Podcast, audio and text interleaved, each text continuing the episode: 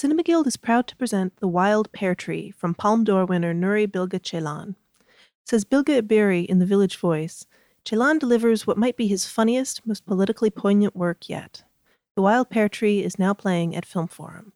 Pick up your copy of the new issue of Film Comment, with features on Jean Luc Godard's The Image Book and Aretha Franklin's Amazing Grace, and a special section on the best films of the year, plus reviews of the latest releases. Subscribe today at filmcomment.com. Welcome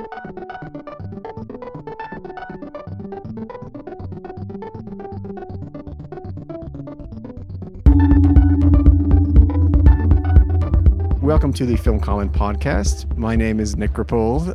Uh, I'm the editor in chief of Film Comment, and this is another episode in our Sundance Film Festival podcasts. Um, and we are currently in a busy place, reflective of the frenetic energy and uh, difficulty of finding rooms at Sundance. You know, we've seen a bunch of stuff, so we're eager to talk about it. And I'm very pleased to be joined by Devika Girish, film comment contributor. And Eric Hynes, curator of Film Museum of the Moving Image and a film comment columnist. And but I'm just gonna I'm gonna just jump in and and please do and help describe where we are because I think it's a special place. It's a place that means a lot to me actually. We are at the DoubleTree, which is the former Yarrow Hotel, which is actually the one hotel where the festival housed its guests once upon a time when the festival moved to Park City. Um, and for the longest time, it had a very downtrodden, very old appearance and quality to it. And they've renovated it. They've renovated it several times and never seemed to stick, which only made it even more touching for me and appealing. Uh, it felt like old Park City in that sense, and it's since become a DoubleTree and is actually is quite it's much nicer now. But it's the same architecture. But we're there's a theater here um, where they show f- screenings, and it's also kind of a big meeting place. This t- this area of town, so there's a there's a buzz around us of people coming and going and meeting, which hopefully is not distracting and instead creates a sense of drama around. Hopefully, it's not podcast. more interesting than than what we say. I find it energizing, um, but uh, it's. I, I think we've been talking about you know a lot of the movies that people might have expected us to talk about. So I thought this might be a good episode for us to bring out uh, films you might not recognize by filmmakers you might not recognize. Um, who wants to start? I think we all have maybe one that that we could talk about. Mm-hmm. Um, Eric, you haven't been quiet. well, I guess we should, you and I both saw Honeyland. Oh, we did uh, see I saw it yesterday. Yeah. Um, I don't have any details in front of me. Do you remember filmmaker names or anything like that? It's from Macedonia. It's it's two filmmakers, maybe yep. even three. Yes. Well, I mean, yesterday the, the Q and A, there were a, a male and female filmmaker, but then also an editor who was very involved, and two DPs. So there are quite a few number of people. So I'm Devika has actually supplied this for us, and I'm going to. So uh, uh, Nick Nick has a list here. Uh, oh yeah, I think you're referring to Lubomir Stefanov and uh, Tamara Kotevska. Okay. Uh, those are, they're they're listed as the directors, but of, of yeah. course, there many people make a muckle. yes, they do. But a muckle's a bad thing, so this is a good thing. Yeah, it so it takes thing. a lot of bees to make honey. I don't know why you'd be using such a metaphor, but it's uh, so we are looking. We were following in particular one uh, woman who collects honey in the area around where she lives. She lives in kind of a stone home on a, a, hill, a mountainside, and she's also just taking care of her 85 year old mother, um, who's infirm. Um, basically, spends all the time in this modest house, and she f- has all these different pockets where she, you know, uh, stashes hives and and uh, has a set of bees that are her own, basically, and makes just enough to bring honey into town and sell. Um, and there's a whole economy there that emerges. But at some point, uh, maybe about a third of the way through, in a kind of classic narrative sense, I believe, uh, a family moves in next door, a very big family. I think there's a mother, a father, and seven children. I think, um, and at first she's energized by it and excited by the fact that she has company because she's very lonely there with a very old mother. Um, and so she befriends the children and she even befriends the husband and um, gets involved in their lives a bit and teaches them really uh, some of the the trade of of harvesting honey. Um, but then that doesn't that becomes quite complicated because uh, their presence winds up disrupting her um, honey harvesting, and it becomes a bit of a traumatizing experience for her. That's the plot, but it's it's not the film that's really all that. I mean, there is there is there's a kind of classic narrative setup to it, but it winds up being, I think, a lot more about the moment to moment observations. Yeah, uh, I mean, I really liked Honeyland. It's a, I, I just, I mean, a really interesting thing happens when you go from the kind of apparent absolute solitude of of, of the woman and her mother, who it's it's almost like the, they're this pair. There's no one else. It's just them and the bees. And she goes to town to sell stuff, but that's that's about it to sell honey. And then you have another family come in, and suddenly you have this clash of two very different families. You know, one is this very kind of quiet, self-sufficient family. Another is just this raucous, like family circus. I don't mean the cartoon so much; it's just like a circus-like family. Sure. You know, they they like scream at their kids. They like they cuff their kids if they do things wrong. Yeah. The kids like roughhouse and run into each other and injure themselves. And then as soon as the bees enter the picture, the dad is kind of an amateur at it because Yeah. he's just learning it. So they're constantly getting stung. It's almost it's definitely comical. Yeah. It's it's also like you're, you're just waiting for someone to break Yeah. because uh, you know the woman that we star with has such a kind of stable system that's going along, and you're kind of wondering what her history and her background is. You get to learn a little bit of that uh, as as you go along, but you're just waiting for the equilibrium to be to be disrupted.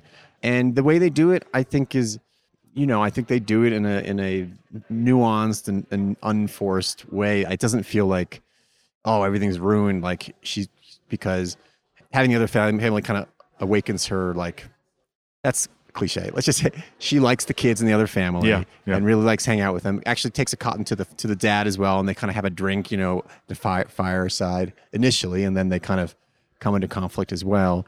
Um, I almost wanted to know more about the mom of the giant Yeah. family Yeah. um, yeah, I mean, it's. I thought the cinematography was really pretty beautiful, haunting because they're isolated. It's it's like a, it's the kind of like bucolic but a little craggy kind of environment that you might have for a horror movie or something if something was going wrong. You know, very evocative, like Mm-hmm. uh, sort of mountainscape that's in the background. And she she seems to be living in what looks like was originally like a larger farm or Right, even right. village settlement. She's kind of taken up residence there. Yeah. And when that family rolls in, it really is kind of like a circus coming in because they Oh, totally. roll Yeah. in as a caravan. Yeah. In terms of nationality, it's kind of interesting because it's in Macedonia, but uh, the the woman and her mother are Turkish. Right. Uh, so I guess they're just a Turkish minority there. And then it it turns out the family that visit that comes in is also Turkish. Right. So there's kind of that that maybe has even more of a resonance for people who know, Yeah, know, yeah. the area. But even that was was is kind of they're you know they seem they both are kind of minority and a bit on the margins there. I mean, there's I don't even know how she does. Do they even show her like getting to town? Do we know how she gets there? She's just kind of at the market at one point. Oh, they do, and They do? it's it's it's escaping me. Oh, now. is it? Well, they have a kind of recurring motif of her walking solitary across the land. Yeah, but she gets in a car at some She gets in a car, She's in the back of a of a. Oh, she has a Porsche. That's what it is. I forgot. I forgot to mention that. It's it's kind of one of the older ones from like the '60s. It's very stylish. Um, that's But a lie. Um, it's it's one it's one of these films that it's it's great to see here. yes. Um, I mean, I had this. Uh, you know, this is probably. I don't mean to be harsh to the film at all because I like it quite a bit, but there is a way in which, at a European festival, you could see multiple films like this. Think um, it's true. Yeah. and it's so great to see it in this context because yeah it just stands out um, and it's from that european or eastern european documentary tradition where it's effectively scripted not in the sense that you're watching scenes that have been directed but it's clearly following a real arc that they've sketched out either while filming or in the editing uh, and so there's a real sturdiness to this. there's it, winds up being with a light touch consequential in terms of the scenes adding up to something and you know i mean I've, just a film like from last year that i think of that fits in this is like communion the polish film. Oh, Communion. yeah Right. which is very it's very very different film about a very different subject but it, it plays in a somewhat similar way where it's beautifully shot and deliberately shot and made um, you're watching people in their actual home environments having relationships but it it it fits together very very well. Yeah. Um, so yeah, no, I Honeyland's good. Yeah. I mean, I guess in a larger context here, that there was an early claim that they were trying to give program more world Yeah. international films. Um, I'm I'm happy to give them that if this is the product. Sure, sure. and actually, speaking of other non-American as opposed to un-American films, uh, we can talk about. I'll talk about one of those shortly. Uh, Devika, you saw one that you liked. Yes. So I saw Queen of Hearts, which is a Danish film, so also part of the World Cinema, uh, I guess, expanded edition. And you know, it's my first Sundance, so something I've like learned in the last few days is really there's no way of telling if a film is going to be good or bad, no matter how much research you do. So sometimes it's just like blind chance and being okay with losing two hours of your day to garbage. But Or if you're Nick, you just walk out after 20 minutes.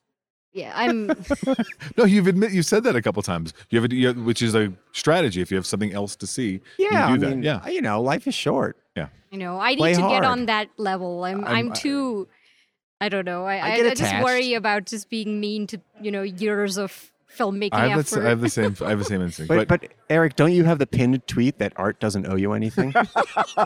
Does it mean that we're you? referring to pinned tweets now in the air. I Um, got to get the younger audience. Art.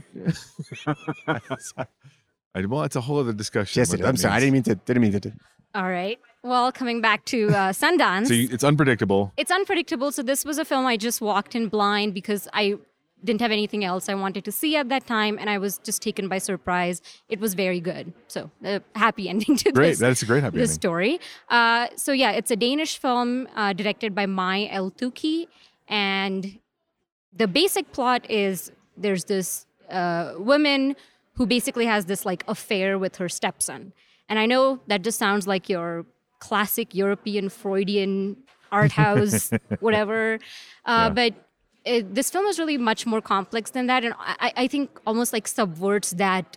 I think at this point trope, and the reason it's it's a little, I think, uh, more deeper is first of all, this woman who's played by this really, uh, you know, stunning actress named I think Trina Trina Dyrholm. I, I don't know how to pronounce her name. Uh, you know, recurring struggle here, but uh, um, and and so she is a lawyer who specifically works with uh, victims of sexual abuse or uh, in general abuse, but she's shown working with victi- victims of rape and you know trying to get them justice. And there's kind of a hint that she might have had experiences like that when she was younger. So a lot of the film kind of focuses on how you know she become she just becomes incapable of distinguishing between right and wrong in her personal life when that is like clearly very cut and dried in her professional life. And the first half of the film kind of really brings you into her world and makes you sympathize with her as sort of an older woman with two you know daughters and and kind of someone who's uh, insecure about her age and and kind of uh, looking for i guess a new lease on her sexual life and just that sort of thing. And so it, it kind of gets you there. And then you start to kind of confront the abusive dimensions of her relationship with her stepson. And the stepson also you know he he comes to live with this family because he's like this problem child. And so he's sent to live with his father. So again in the beginning you you're kind of maybe biased against him but then slowly you realize you know he's really vulnerable too. And then there's a certain moment in the film there's like there's this switch where uh, which I didn't see coming where she um suddenly uh, she's well I, I don't think i'm spoiling too much. She's confronted about this about what she's been doing. And she just goes into this like ap- mode of absolute denial and starts using all the tactics that we know abusers use. Just you know fully delves into that side of things and then the movie gets really interesting and also absolutely heartbreaking. I mean it's it's really gutting by the end but the way it just zeroes in on those emotional tactics the precise emotional dimensions of these kinds of relationships and and just the uh, you know I, the really murky nature of abuse and and kind of distinguishing between desire and abuse and insecurity that sort of thing uh, without ever you know justifying what's happening on screen so uh, really i thought remarkable story in that sense and also beautifully directed i mean she the director just has this sense of control it's not over directed it's understated but st- you can tell you know the cinematography and the way certain gestures of the actors are just captured, like very little things that uh, that are very revealing. And there's there's an ending shot that I'm kind of still thinking about, and which is again just this shot of just a just a gesture, uh, just an unspoken gesture that's uh, very powerful and it's still lingering in my mind. So definitely a, a gem that I discovered by chance. Yeah, Queen of Hearts. Cinema Guild is proud to present The Wild Pear Tree from Palme d'Or winner Nuri Bilge Ceylan. Following in the great tradition of family dramas like Death of a Salesman and Long Day's Journey into Night, The Wild Pear Tree weaves an evocative tale of creative struggle and familial responsibility, with inspired performances, sumptuous imagery, and surprising bursts of humor. A critical hit when it premiered at Cannes, The Wild Pear Tree is now playing at Film Forum. Pick up your copy of the new issue of Film Comment, with features on Jean Luc Godard's The Image Book and Aretha Franklin's Amazing Grace, and a special section on the best films of the year, plus reviews of the latest releases. Subscribe today at filmcomment.com. Actually, if we could stick stick with you, Devika, I think uh, you've also been seeing some of the shorts, which Yes. it'd be nice to give some attention to those. Um, were there were there any one or two that kind of stood out to you? Yeah, um, Maybe one. okay. okay, I'll keep it short for the shorts. Um, I haven't been able to see as many as I would like, but one I definitely want to give a shout out to is uh, a short in the New Frontier section called America. Uh, by filmmaker Garrett Bradley, who uh, I think she won a prize for her doc short Alone in 2017, and she's made some other uh, films like Below Dreams, I think was her first feature. I had also had the opportunity to talk to her, and she's just so impressive. Um, loved her film. It's it's kind of uh, it's born out of the Bert Williams Williams film Line Lime Kiln Club Field Day, something like that. And it, it this film made in 1913 that uh, was just you know lay in obscurity for about 100 years and then was restored by the Museum of the Modern Art and unveiled to the public in uh, 2014. And it's a really remarkable film because it featured an interracial production crew and an all black cast, and obviously directed by Bert Williams, who's Caribbean. Uh, just about a decade or so after the Jim Crow laws were sort of like start, uh, you know, put in place. So it's it's a really uh, remarkable example of this kind of subversive production that was taking place in a time that we just think of as oppressive towards, you know, black people in America and she was just very fascinated by the the resurgence of this film and was interested in kind of using it to trace or to uh, to trace the history of black cinema from then to now and to think of it as something that's continuous and not like a wave or a moment as we are often want to describe or, or think of as black uh, as black cinema but obviously there isn't uh, a lot of footage. I mean, there's not a lot of silent films preserved from between 1912 to like 1939 or something. There's a, there's a survey that came out that said that 70% of those films, in general, of American silent feature films from that time are lost. So what she does is she takes that time period and she has this list of about 12 events in American history important events for uh, African Americans that have also been rendered invisible. And she recreates them with residents of New Orleans, where she works. And and sh- so she made these twelve short films recreating a variety of these uh, these moments, and intersperses them with stills from the Bert Williams film. And it's just like it, it's just such a fascinating mix of archive and documentary of past and present and and a lot of the things that she's recreated are not always even recreations. So there's a scene there's a, a short with horse riders and she just filmed like actual horse riders in New Orleans who've been practicing this trade for like over many generations. So it's kind of like an act of also preserving the present and the past at the same time. I just it's and it's just beautiful to watch. I mean uh, the shots that she's filmed, a lot of them kind of take place against this inky black space, and you you really have the sense of of these individuals being suspended in time, and uh, they're just very evocative. There's a shot of young black children listening to the radio, and then they have a dream, and that dream is another one of the shorts. So these kinds of very interesting things. There's there's a a, a little bit with uh, black Boy Scouts wearing Black Panther hats and kind of standing again, you know, framed against the American flag. And and so uh, obviously a lot of what makes the film interesting is kind of this attendant context, which uh, you know you might not know if you don't kind of dig deeper. But I just want to say that the film itself is also just so watchable. It's uh, composed by Trevor Mathison, who's part of the who was part of the Black Audio Film Collective. So uh, just a very wonderfully constructed film and a great entry point. I think I think into learning about histories that that are invisibilized. So I've been hearing about. I, I, I'm- that was a yeah. I've, I've been dying to see that film, Yeah, but now you- I want to see it must. even more. So And Garrett, just- Garrett's a phenomenal filmmaker and one of the Right. really one of the more talented American filmmakers going. So that's wonderful to hear. And I just wanted to add one thing before Yeah. I forget. She's going to turn this into an installation that will be kind of a touring installation. And, and I, she didn't reveal the full details, but it'll be in various cities. So people have a chance to experience this in a more material, experiential way as well, which I definitely suggest everyone keep an eye out for it. Well, we're almost uh, near the end of our of our time. Um, uh, I know there are a couple more films, but there's definitely one film I wanted to hear about that I admit I didn't finish, but Eric did and liked it. So let's hear Eric. So yeah, a film I saw um, yesterday or a couple days ago, um, Selah and the Spades by Tayarisha Poe. Um, first feature.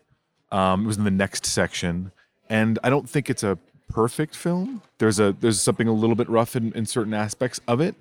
That said, but that's kind of honestly more about the nature of Sundance and how I, I feel like there's an inevitability in terms of the rush to finish for Sundance films that there's a different film that will emerge a few months from now for a lot of films that we're seeing. And so whenever I see a film that has so much going for it or so much uniqueness about it, when there's when there's some when there when there are aspects of it that are a little bit rough, I actually take that to be maybe the film's not quite finished. Um, but I think this film, that said, there's a real tone to this that struck me.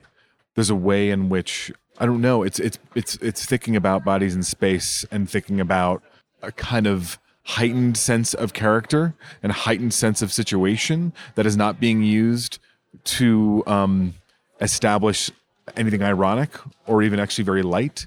Um, there's this kind of I'm, I'm I'm reaching for something here, but there's something about the way that this film is executed that almost leans into the horror realm in terms of heightened interactions and heightened characterizations to to get to that end, but it's not doing that at all. So in some ways, it's in this third space where it, there there's something about the way that shots are framed, the way that scenes play out, that you might be want to you want it to become a horror film you might want it to become a broad comedy or a stylized comedy. And it's neither. It actually winds up being a pretty interesting portrait of a bad girl you know of a mean girl.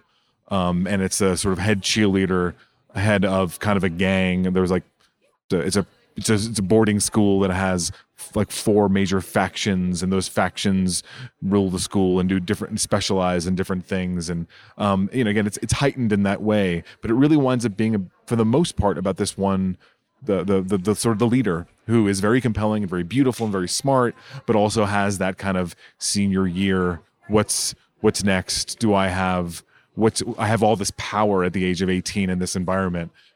I can't fathom how I'm supposed to move on from this. So therefore, I have to grab on to power as much as I can. So it winds up being a really sympathetic portrait of somebody who is acting unsympathetically throughout the film. And I think that that kind of way of trying to make sense of that age group, um, I, I found really compelling. You know, um, it didn't feel like it was being told from the point of view of the future or from adulthood, and also didn't seem to be um, selling the lives of the youth as being some operatic, you know, uh, more important than anything beyond itself. Um, anyway, so it, it's it's a kind of a I don't know if the right word would be a kind of parlor film where it's it's it's um, it exists within the environment of itself, and there are just a few adult characters. And those are kind of sympathetically portrayed too as being just incapable of accessing the world of the teenage children. I don't know. I mean, I didn't grow up in a boarding school. I didn't grow up in a private school. I didn't go to a private school at that age. I would imagine that there's a lot there that resonates for people who did. And the sort of thing where you want to see a few films like this at Sundance, where I don't know where this is coming from. I don't know who this filmmaker is, and I'm really excited that that that something's being articulated that's unique. Well, I, I'm I'm very glad to hear all that. I mean, I you know I wish that you, I'd heard your description. Yeah, because I just I saw it and I feel like it's a film that's ill served by its opening, which sort of seems to serve to like pull people in or pull a programmer in or pull someone in. Right. It's this kind of introduction, this kind of like Yeah. you know, um, s- smarter smart aleck introduction of the groups at the school, which I don't know that the movie really returns to in any major way, so much as, as No, focusing on her, her it's it's part yeah it's part of the, something that feels a little bit forced or ill-conceived about because Yeah. it yeah tho- tho- those other factions don't really ev- Yeah. evolve Yeah. Um, and I guess I can just thinking about the kernel I saw. I can I can sense what you're talking about. T- the t- the tone being something interesting. Yeah. it's the sort of thing where I feel like there was an idea early in the process of these factions, and then so much other really interesting things developed in the writing and directing process Yeah. that those things became an, an, inessential. But maybe it was just impossible to get rid of them, or maybe Yeah. there was not a desire to get rid of them. Yeah. But I, I don't think that winds up being all that important. Yeah. Um, I mean, I would like to think because it kind of makes it more fun that those were used to sell the idea of the film, and then she did what she wanted to do. I I think we're sort of at the end of our time. Um, I on this podcast, not on Earth. Don't worry, listeners. we're all in good health as far as I know. The end is nigh. The end is nigh. Um, I want to give a shout out to a movie called Brittany Runs a Marathon, which I thought I don't need to say much more than fulfilling all sorts of Sundance cliches and stereotypes. And and what annoys me most is it's the sort of movie that always is at the same time panders to the audience and sort of has characters who are always doing the worst things they can, uh, or sometimes the meanest things they can, all slathered with often very, very witty and fun dialogue. So it just goes down easy. People do things because they serve the screenplay, not because they serve characters. That's another thing that is just epidemic here. And you know, ending with uh, you know inspirational um, ending that is that they've already they've built up by having an over the top near self destruction just beforehand. It's just I just find it in such a, a, a cynical thing. At least I hope it's cynical because that would indicate some actual intent behind it. Um, so yeah, Brittany runs a marathon. is uh, showing here at Sundance. Well, we're, we're running a marathon here. We are running a marathon, and we got to keep our keep our breath and and uh, keep our pace. So I think we'll all be dispersing now. we'll be back tomorrow. We'll be back uh, tomorrow. Uh, and thank you all our listeners, and thank you both. Thank you. Thank you guys.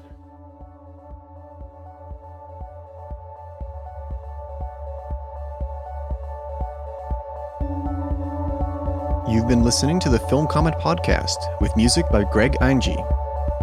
You can subscribe to this podcast on iTunes, Google Play, or Stitcher. Film Comment is a bi monthly magazine published by the Film Society of Lincoln Center. Since 1962, Film Comment has featured in depth features, critical analysis, and feature coverage of mainstream, art house, and avant garde filmmaking from around the world.